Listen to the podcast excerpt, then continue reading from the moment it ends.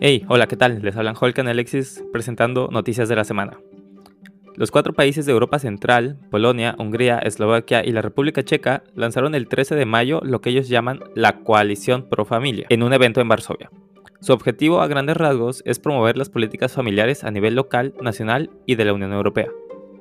Para nosotros, la familia es base, dijo Morawiecki, quien encabeza el gobierno conservador nacional de Polonia. La sociedad sin familia sería como la civilización sin cultura o las matemáticas sin números. Además de la política a favor de la familia, los dos temas principales del evento fueron la lucha contra las tendencias demográficas desfavorables y las políticas para las personas mayores. La región de Europa Central y Oriental tiene algunos de los pronósticos demográficos más pesimistas del mundo, con bajas tasas de natalidad y emigración masiva, que resulta en una disminución de su población. Durante su discurso, Morawiecki elogió la política insignia de beneficios por hijos de su gobierno, 500 Plus, que otorga pagos mensuales a los padres por cada uno de sus hijos. Sin embargo, si bien la política popular ha ayudado a reducir la pobreza, el número de nacimientos no ha aumentado y de hecho, recientemente cayó a su nivel más bajo desde la Segunda Guerra Mundial. Es lo que la gente a la gente le preocupa, ¿no? ¿Cómo es posible que a pesar de que tenemos el programa de Pinchset Plus, los 500 slotis, eh, pues no está creciendo, ¿no? Eh, ¿A qué crees que se deba esto?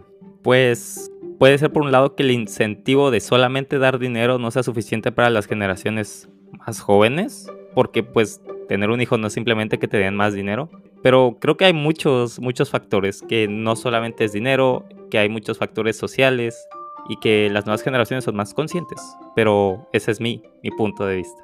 ¿Tú qué opinas? ¿Por qué crees que no pasa? Eh, sí, será eh, que son tendencias también, ¿no? Es algo que estamos viendo en países desarrollados, que países que también se enriquecen, pues tienden a tener menos hijos. Por lo menos eso es lo que estamos viendo en Europa. Entonces, yo no creo que eso sea solamente única de Polonia, sino que vale la pena también mirar a otros países europeos, ver qué es lo que está pasando. Y la pregunta ahora es para la audiencia. ¿Ustedes por qué creen que los hijos no se dan últimamente? ¿Cuántos van a tener ustedes?